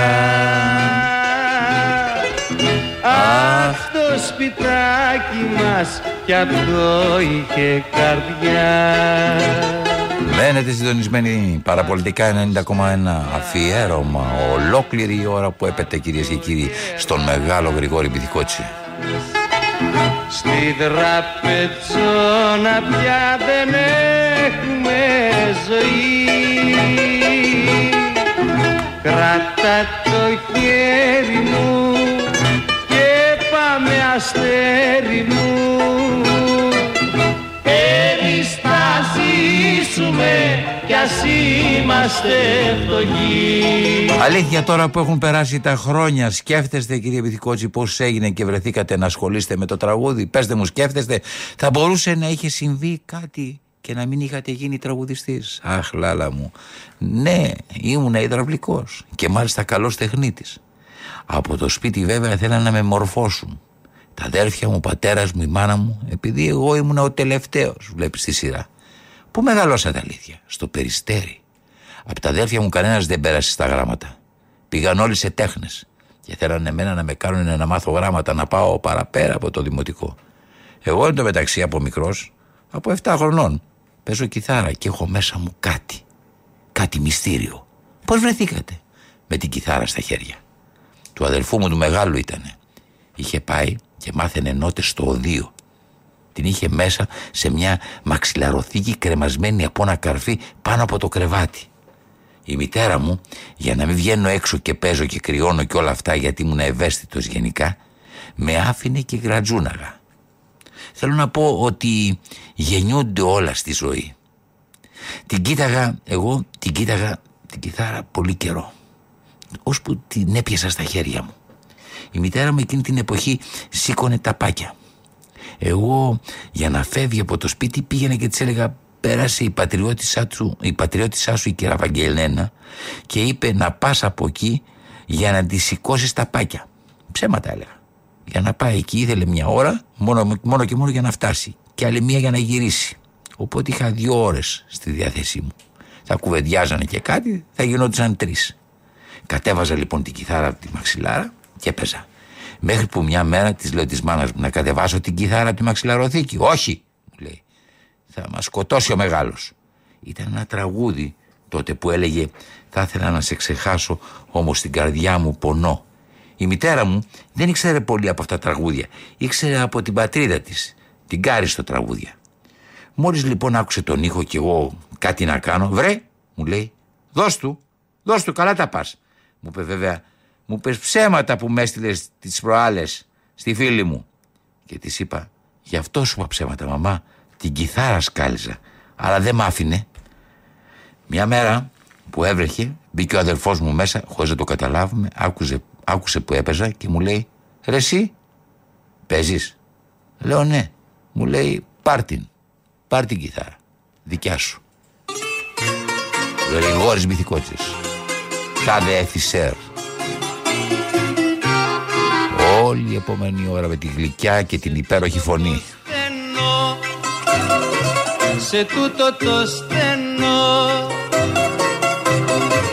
σε τούτο το στενό σε τούτο το ρομάκι Να ένα μεγάλος που ταιριάζει με όνομα επώνυμο Πυθικότσης Ξεψύχησε να σε ρωτάς Ξεψύχησε να σε ρωτάς Και κάθηκε μια αγάπη Καταραμένο σουρουπό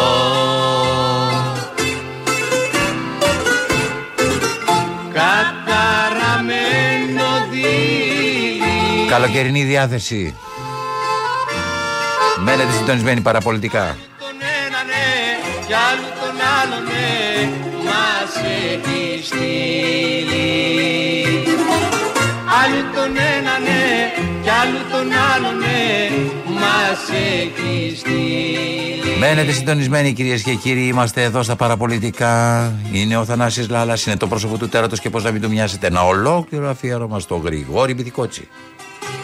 Με λόγια θλιβερά Ω, Με λόγια θλιβερά Με λόγια θλιβερά αχ, Με λόγια πικραμένα Και εσύ με πληγώσες πολύ. Και εσύ με πληγώσες πολύ. Και εσύ με πληγώσες πολύ. Αλλά κι εγώ εσένα 2, 11, 10, 88, 8, 0. σουρουπό Τηλεφωνείτε και λέγετε τι θα θέλατε να ακούσετε από την φωνή του Γρηγόρη Μπιθικότσι; καταραμένο δίλη Βασίλης Κρυμπάς, διαλέγει τα τραγούδια. Άλλου τον ένα ναι κι άλλου τον άλλο ναι μας έχει στείλει Δημήτρης Κύρκος στην, στον ήχο, επιμέλεια ηχητικών Παναγιώτης Κάτσιος και στην αρχιταξία ο Χρήστος Βιτιλινιός. Ακούτε, Θανάση Λάλα. έχει στείλει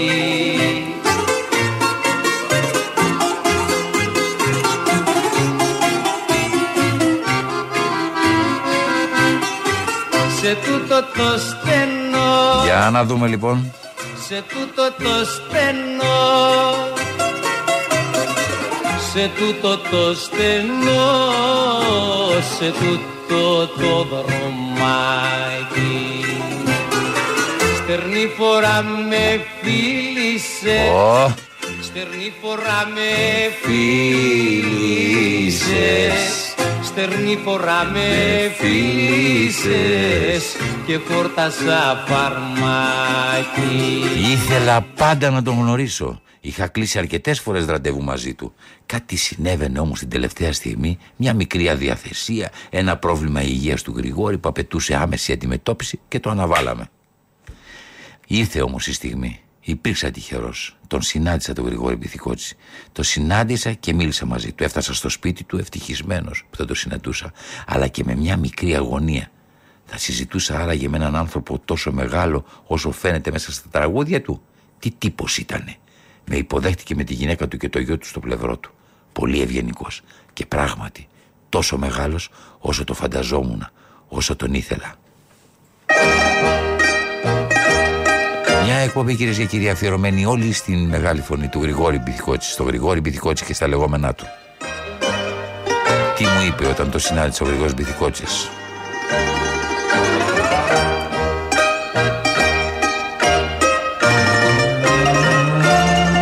Δύο 11 10 88 8 0 Διαλέξτε τραγουδάκια που θέλετε να ακούσετε. Πάρτε τηλέφωνο και εμείς θα σας τα βάλουμε. Θα σας τα σερβίρουμε.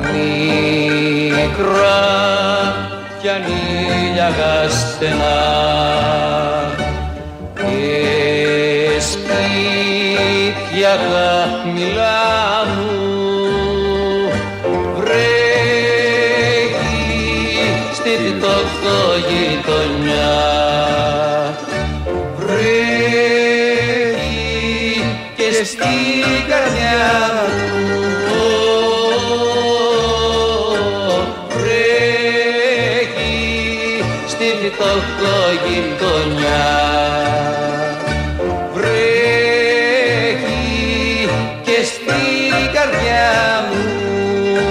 Και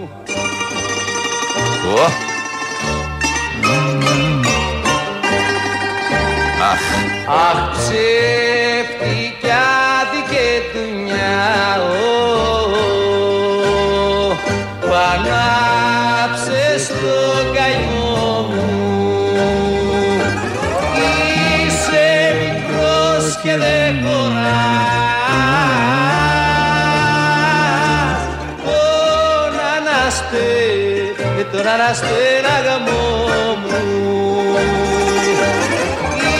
Είσαι μικρός και δεν χωράς. Τον αναστε, τον αναστέναγαμό μου. Ήσασταν καλός μαθητής. Ήσασταν καλός μαθητής στο σχολείο. Πετε μου, ήσασταν καλός. Όχι. Είχα έναν που με έσπροχνε πολύ και εγώ τον εμάθαινα κιθάρα, το Θανάση τον Αναγνωστόπουλο. Εκείνος έγινε πλοίαρχος του εμπορικού ναυτικού. Τέλειωσα λοιπόν το δημοτικό και όπως είπα, θέλανε να με μορφώσουν οι δικοί μου. Με βάλανε οδό μέντορος. Να θυμάμαι σαν, τα θυμάμαι σαν τώρα. Κολοκυνθούς και πυρεό ήταν το γυμνάσιο. Φεύγει ο κόσμος άλλες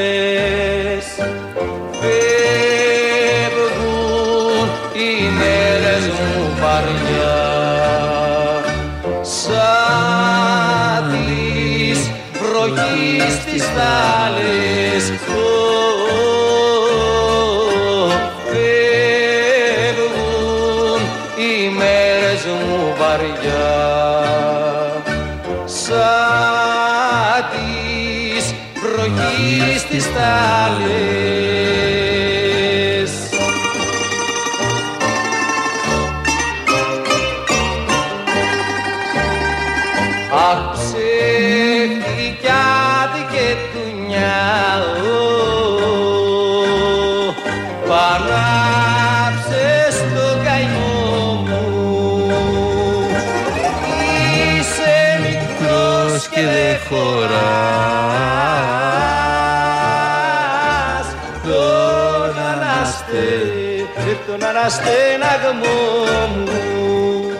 Πήγα κανένα δύο μήνες στο σχολείο, δεν καταλάβαινα τι λέγανε. Δεν τα ήθελα, βλέπετε τα γράμματα. Μέσα μου κοιμόταν ένα θηρίο. Έτσι ένιωθα εγώ ότι μέσα μου ήθελα κάτι άλλο, ρε παιδί μου. Εν πάση περιπτώσει, έφυγα, πήγα και έκλαιγα στο σπίτι, με δίρανε και τα λοιπά, η μάνα μου, ο πατέρας μου, τα αδέρφια μου. Μόνο ο αδελφός μου ο μεγάλος πετάχτηκε και είπε: Ε, με το ζόρι δεν μπορεί να γίνει αυτό που θέλουμε εμείς. Με βάλανε λοιπόν σε ένα κατάστημα υδραυλικών στην πλατεία Βάθης, Μάρνη και Βίκτορος Ογκό. Στο σχολείο στην πρώτη τάξη πήγα το 29, έπειτα μετά από 7 χρόνια, είμαι το 22 βλέπει γεννηθεί. Τελείωσα το 35 και μέχρι το 40, μέσα σε 5 χρόνια δηλαδή, είχα γίνει μάστορας. Μάστορας, καλός, ε.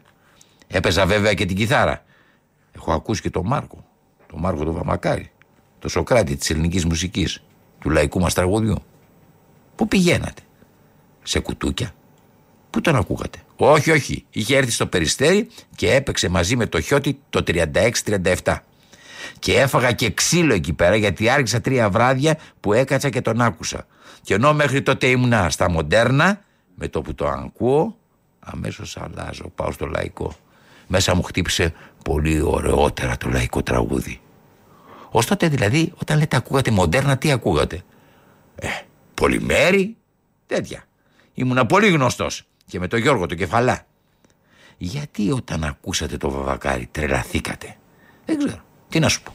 Κάτι με χτύπησε μέσα μου. Μια άλλη νότα, μια άλλη μελωδία. Ένα πράγμα άλλο ρε παιδί μου. Μόλις άκουσα το βαβακάρι, άλλαξαν όλα μέσα μου. Το γνωρίσατε ποτέ το βαβακάρι από κοντά; Πώς, αμέ; Κάτσε, θα σου πω.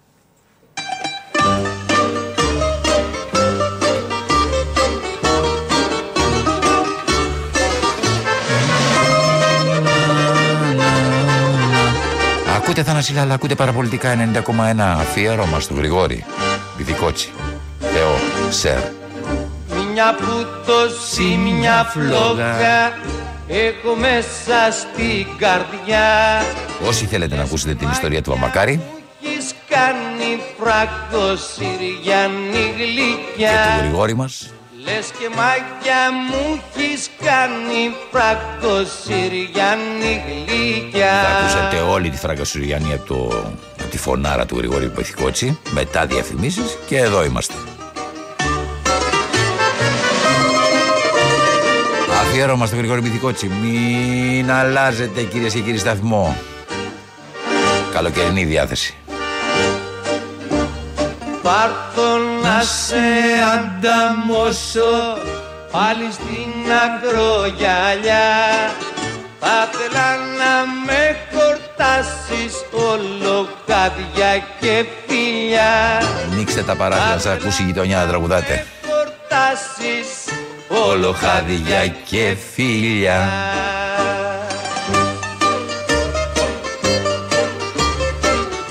Παραπολιτικά 90,1 μένετε συντονισμένοι. Χωρίς να τις πασάρω θα τις ακούσετε τις διαφημίσεις έτσι, αφού ολοκληρωθεί το τραγούδι. Γιατί είναι μεγάλο τραγούδι. Θα σε πάρω να γυρίσω Φίνικα παρακοπή Γάλισσα και τέλα γράτσια Και ας μου έρθεις η κοπή Γάλισσα και τέλα γράτσια Και ας μου έρθεις η κοπή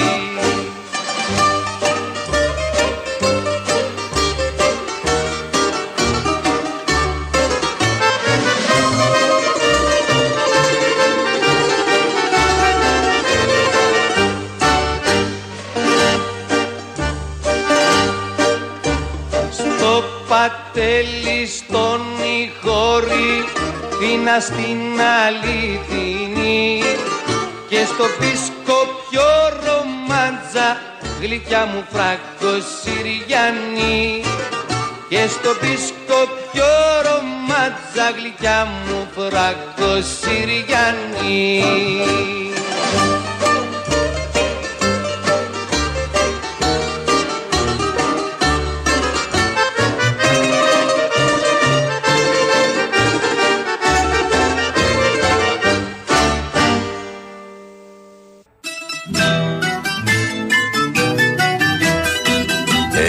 είμαστε Θανάσης Λάλας Κυρίες και κύριοι παραπολιτικά 90,1 Το πρόσωπο του τέρατος. Εξαιρετικά αφιερωμένο σήμερα για να μην μοιάζετε στο τέρας Στο Γρηγόρη Μπιθικότσι Σε αυτή την τεράστια ελληνική μουσική του λαϊκού τραγουδιού. Κλάδα σου Όπα. λαμπούρε Σαν τα λουλούδα του καμπού.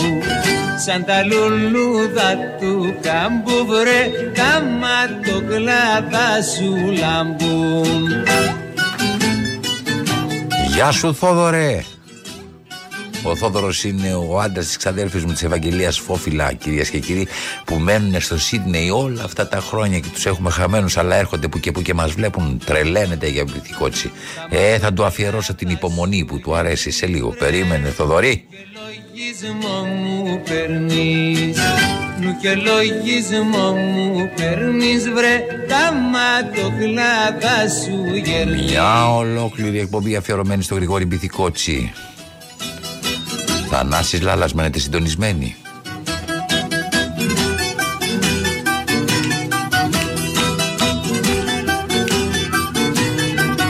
Ακούτε και λεγόμενα του Γρηγόρη. Κι ας αδερφούλα βρε Μου ραγίζουν την καρδούλα. Μου ραγίζουν την καρδούλα βρε Τα μάτια σου αδελφούλα Ήταν πραγματικός έρωτας αν το συναντούσες από κοντά Κύριος με τη γραβάτα του, το πουκάμισο του τάσπου, το ωραίο του κουστούμάκι, σταυροπόδι και λεγόμενα. Ωραία λεγόμενα, τη δική του.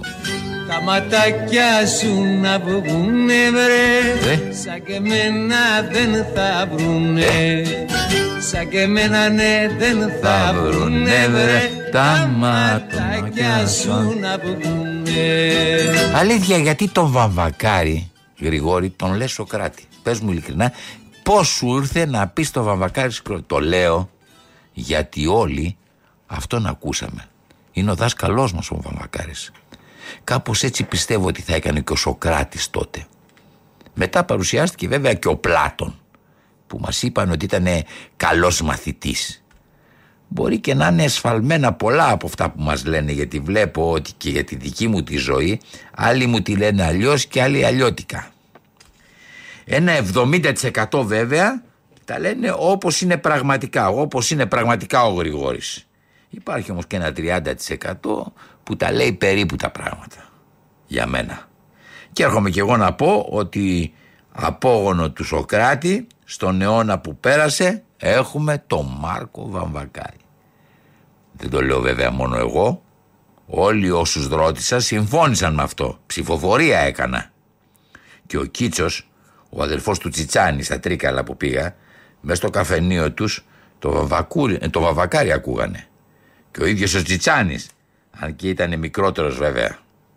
Τι είναι αυτό που κάνει Γρηγόρη τους ανθρώπους ενώ οι περισσότεροι δεν γνωρίζουν από μουσική ακούγοντας ένα μεγάλο τραγούδι όπως για παράδειγμα τη Φραγκοσυριανή ή άλλο οποιοδήποτε μεγάλο τραγούδι να αναγνωρίζουν αμέσως την αξία του. Τι κάνει τους ανθρώπους έτσι να, συν, να συμφωνούν ότι αυτό είναι μεγάλο τραγούδι; Δεν είναι όλα τραγούδια. Μερικά τραγούδια είναι αυτά που κάθονται μες στην καρδιά μας και καμιά φορά μας έρχεται κάποιο από αυτά εκεί που πλενόμαστε και δεν μας φεύγει με τίποτα ποτέ πια. Το τραγουδάμε και λέμε ρε γάμο το. Γιατί το λέω όλη την ώρα αυτό. Γιατί δεν μπορεί να φύγει αυτό το τραγούδι από το μυαλό μου.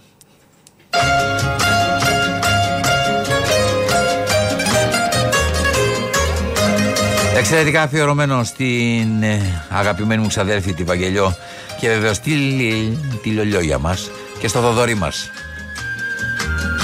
Τους στέλνω τα καλύτερα μου, τα καλύτερα μου συναισθήματα.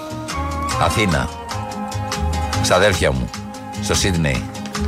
Γειτονιά ο δρόμος μου στενός Παγωνιά και γκρίζος ουρανός Θα έρθω Σίδνεϊ, κύριε, να τραγουδήσουμε.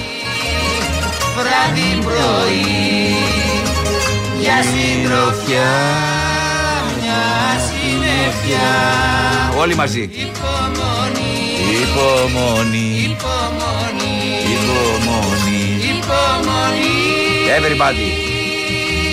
Κάνει υπομονή κι ο ουρανός θα γίνει πιο γαλανός Κάνει υπομονή μια λεμονιά θα ανθίζει στη γειτονιά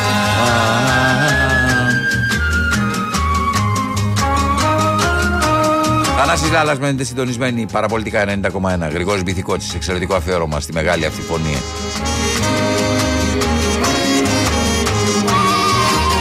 Τραγουδάκι αφιερωμένο στα ξαδέλφια μου.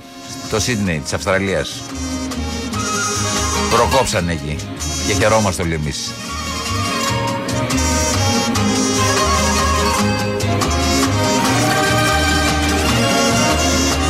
Χαιρετισμούς και στα νύψια μου.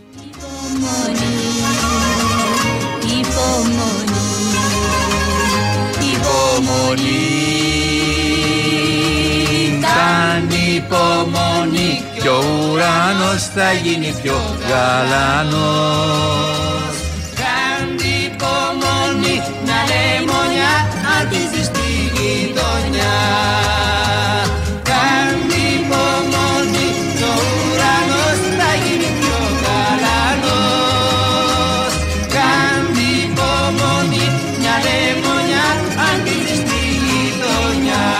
Βασίλης Κυρμπάς διαλέγει τα τραγούδια και κάνει και παραχωρήσεις. Αν εσείς επεμβαίνετε, κυρίες και κύριοι, και λέτε τις προτιμήσεις σας, να ξέρετε ότι βρισκόμαστε στα παραπολιτικά 90,1. Είμαι ο Θανάσης Ολάλας. Κάνουμε ένα ειδικό αφιέρωμα στον Γρηγόρη Μπιθικότσι, τον οποίο λατρεύουμε, κυρίες και κύριοι. Γιατί αν το Α είναι ο ένας ο Καζατζίδης, το Ω είναι ο, ο Γρηγόρης Μπιθικότσι, κυρίες και κύριοι. Το έχει πει ο Μέγας Γιώργος Νταλάρας, φίλος μας καλός.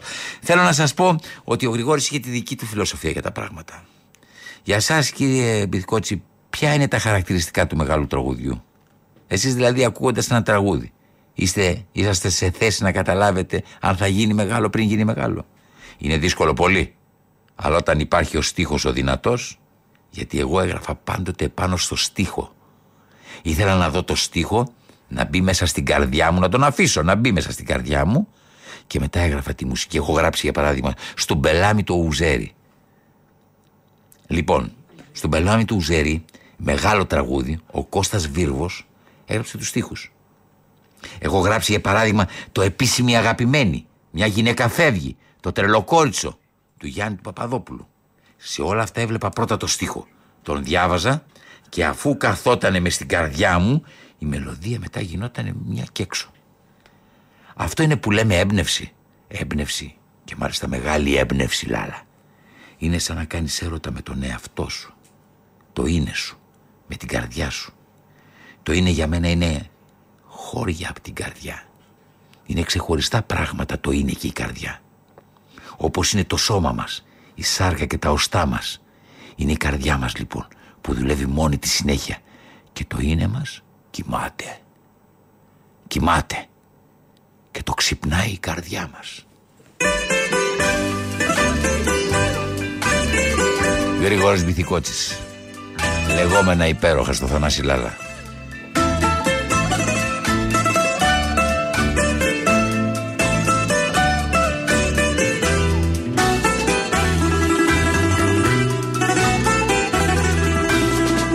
Στου πελαμί το ουζερί Κάουζα έπινε σερί. Το παλικάρι το χλωμό το πικραμένο όπως κι εγώ κάποια φορά όταν με πρόδωσαν σκληρά και από τότε με πιωτό αργό πεθαίνω. Στου πελαμί το ουζερί λόγια πικρά κορμιά νεκρά βλέμμα σβησμένο. Ζήση μου ψεύτρα και σκληρή μου δείξε δρόμο σκοτεινό. και λαθεμένο Στου πελαμί το ουζερί λόγια πικρά κορμιά νεκρά βλέμμα σβησμένο. Ζήση μου ψεύτρα και σκληρή μου δείξε δρόμο σκοτεινό και λαθεμένο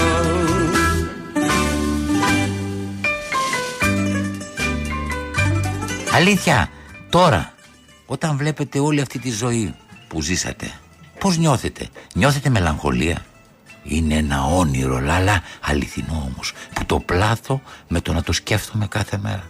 Αποφεύγω όμως να το φέρνω στο μυαλό μου αυτό το όνειρο, το ζωντανό, το αληθινό, γιατί με τη σημερινή κατάσταση δεν νιώθω και πολύ καλά. Όχι ότι είμαι μεγάλος, δε παιδί μου, και ζηλεύω τους νέους. Εγώ νιώθω πολύ πιτσιρικάς. Πιστεύετε ότι μεγαλώνει ο άνθρωπος, κύριε Πηδικότσι. Α, βέβαια. Τι χάνει όταν μεγαλώνει και τι δεν πρέπει να χάσει ένας άνθρωπος μεγαλώνοντας; Τίποτα. Πολλές φορές όταν θυμάμαι ότι είμαι 80 χρονών λέω τι έγινε ρε γάμο του; Πώς έγινε αυτό; Πώς ας πούμε δεν θυμάσαι τι έφαγες χθες; Κάτι τέτοιο είναι και αυτό. Αλλά τις πιο πολλές φορές γι' αυτό υπάρχω. Δεν ζηλεύω επειδή είναι ο άλλος νέος ή να πω γαμώ τη μάνα μου. Όχι, όχι τέτοια πράγματα. Είμαι πολύ κύριος γιατί έχω κάνει μια δουλειά πολύ σοβαρή. Έχω μιλήσει με τους ποιητές μας. Έχω τραγουδήσει τους ποιητές μας. Δεν ξέρω αν με καταλαβαίνεις. Από τα συρτάρια που ήτανε τους έχω βγάλει στο δρόμο παρέα με τους άλλους μεγάλους συνθέτες. Είχα πάντα μια καρδιά ανοιχτή για τους ανθρώπους που πέσαν στη ζωή. Μια φανταστική λίμνη υπάρχει που πρέπει ο κάθε άνθρωπος που είναι δυνατός, γιατί είναι λίγοι πάντοτε οι δυνατοί, να πετάει μια πέτρα μέσα σε αυτή τη λίμνη και να αφήνει κάτι, να βγαίνουν λίγα νερά έξω στο δρόμο και να ξεπλένονται τα πράγματα, να μην έχει σκόνη η ζωή. Γρηγόρης Μπιθικότσης, τα δέφη, σερ. Ακούστε τραγουδάρα. Θανάσης Λάλας, παραπολιτικά 90,1 αφιέρωμα στο Γρηγόρη Μπιθικότσι. Επιλέγει Βασίλης Κρυμπάς. Διευθύνει τον ήχο Δημήτρης Κύρκος.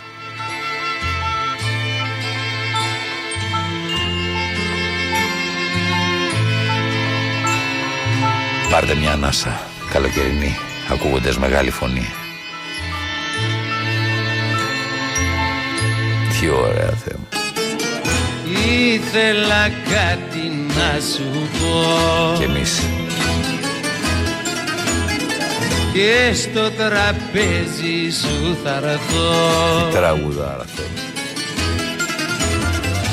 Με ένα παραπονό Με ένα παραπονό πικρό Να σε καλησπερίσω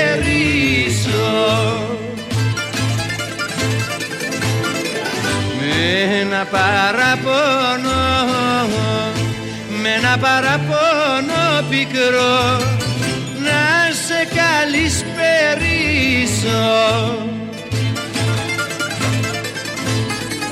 Έχεις αφήσει μια ψυχή. Στη παγωνιά και στη βροχή Με ένα παραπονό Με ένα παραπονό πικρό Θα στο ξαναθυμίσω.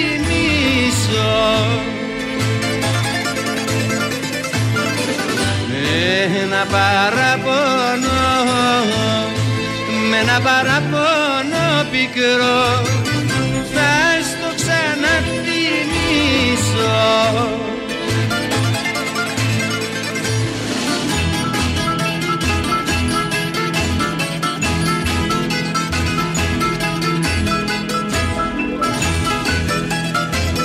Βεβαίως, βεβαίως, βεβαίως κυρίες και κύριοι. Ακούτε Γρηγόρη Μπιθικότσι, ένα ολοκληρωμένο όμορφο, όμορφο αφιέρωμα σε αυτή την υπέροχη φωνή. Γρηγόρης Μπιθικότσι.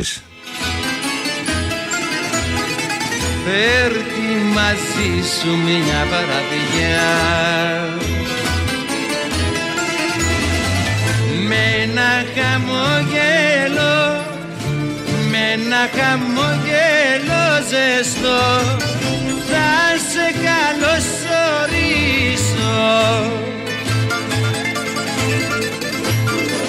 Με ένα χαμογέλο με ένα χαμογέλο ζεστό.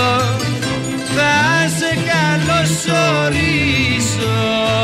Λοιπόν, πριν κάνουμε ένα μικρό διάλειμμα, ακούστε το Θεό τι λέει. Ακούστε το Σερ τι λέει. Εγώ, Λάλα, πιστεύω ότι κάθε κράτος δεν διοικείται από τον κύριο Βασιλιά ή τον πρόεδρο ή τον πρωθυπουργό ή τους υπουργούς. Τα κράτη Λάλα διοικούνται από τη μόρφωση και από την τέχνη την καλή από τον ποιητή, από το μουσικό, τον τραγουδιστή, τον ζωγράφο. Από αυτά όλα, από τους επιστήμονες. Από αυτούς διοικούνται τα κράτη. Αυτά είναι η βάση μας. Οι άλλοι είναι ένας στρατός μια και έξω. Μας φέρνουν μαντάτα από τα καλά, από τα άλλα κράτη. Πολεμάμε. Δεν πολεμάμε τα σύνορα. Τα σύνορα είναι τόσα, δεν τα πολεμάμε. Δεν είναι τόσα. Υπάρχει μεγάλο, μεγάλο άπλωμα στα σύνορα. Υπάρχει ένας στρατός που φοράει τη στολή του, που ακούει τα λόγια που λένε οι πολιτικοί, δέχεται εντολές ότι θα κάνουμε εκείνο, δεν θα κάνουμε το άλλο και νομίζουμε ότι προχωράμε. Μπουρδες. Οι άνθρωποι προχωράνε από τους ποιητές τους. Τα σύνορα καταργούνται από τους ζωγράφους και τους καλλιτέχνες. Μην ακούς. Όσο υπάρχουν σύνορα υπάρχουν και πολιτικοί. Γιατί υπάρχουν πόλεμοι. Δεν ξέρω με πιάνεις. Λάλα. Πάμε. Εξαιρετικά αφιερωμένο κυρίες και κύριοι στο φίλο μου, στο φίλο μου, τον πολύ καλό μου φίλο, πρωινό μου φίλο, τον ε, Γιάννη Κύρκο. Στον ήχο ο Δημήτρης Κύρκος. Ακούτε ένα αφιέρωμα στο Γρηγόρη Μπιτικότσι. Τραγουδάκι που μου ζήτησε, στράτα τη στράτα, φεύγουν τα νιάτα σαν αστραπή, εδώ είμαστε.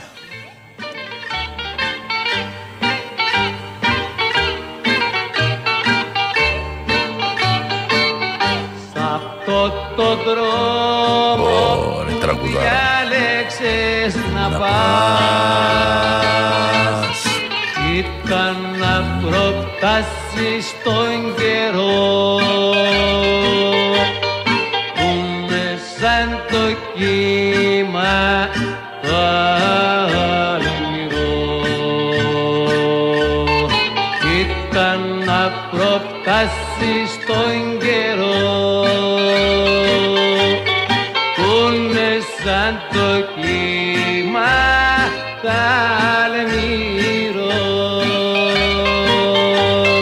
Αυτός ο μέγας ποιητής, Νίκος Γκάτσος.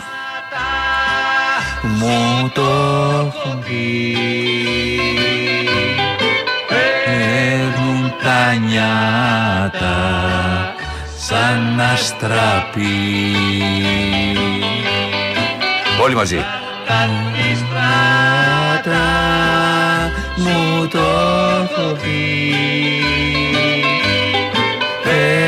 Φεύγουν τα νιάτα σαν αστραπή Νίκος Γκάτσος, Μίκης Θοδωράκης, Γρηγόρης Μπιθικότσης Αφιερωμένο εξαιρετικά στο Γιάννη, το φίλο μου. Μένετε συντονισμένοι, εδώ είμαστε κυρίες και κύριοι στα παραπολιτικά. 90,1 Θανάσης Λάλας.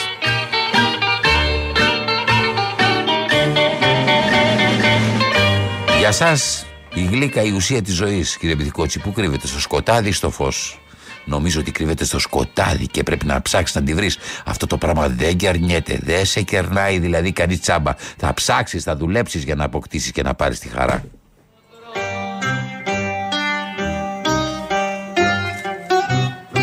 Όλοι πρέπει να ψάξουν να το βρουν. Και οι μεγάλοι, όλοι. Η χαρά πάει αγκαζέ με τον πόνο. Είναι ξέχωρο πράγμα. Αλλά είναι και τα δύο το ίδιο σώμα μέσα. Στο σώμα της ζωής. Χαίρεται η καρδιά σου, πονάει η καρδιά σου. Μόνη της είναι. Για σκέψου πόσες χιλιάδες εκατομμύρια φορές χτυπάει η καρδιά στον άνθρωπο και αναλόγως πόσο θα ζήσει, με πόσους παλμούς συνέχεια. Γρηγόρης Μπιθικότσης, Σερμπιθή. σαν τον αϊτό είχα φτερά Νάτος και ο Μάνος. Και πεταγά και πεταγά πολύ ψηλά Ποιος να το τραγουδήσει αυτό το τραγούδι έτσι; μα ένα χέρι λατρεμένο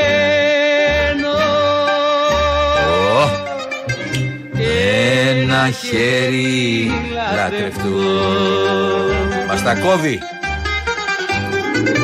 μου τα κόβει τα φτερά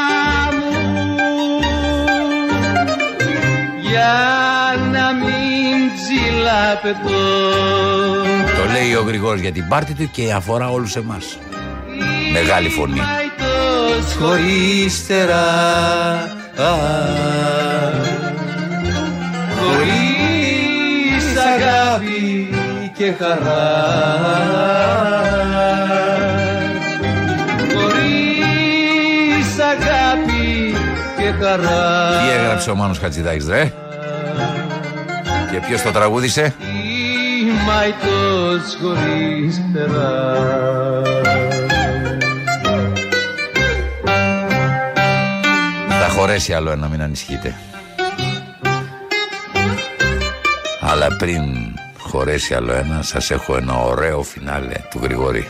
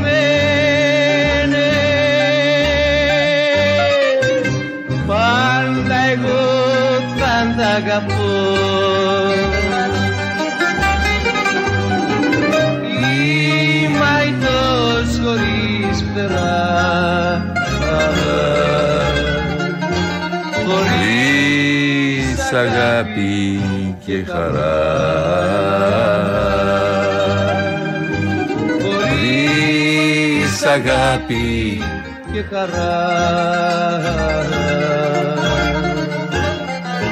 Είμαι αητός χωρίς φτερά Γρηγόρη πιστεύεις ότι ένας θεός, ένας νέος θεός θα ξαναφτιάξει αυτό τον κόσμο από την αρχή; Θα μας ξανακάνει, θα μας κάνει αλλιώτικους.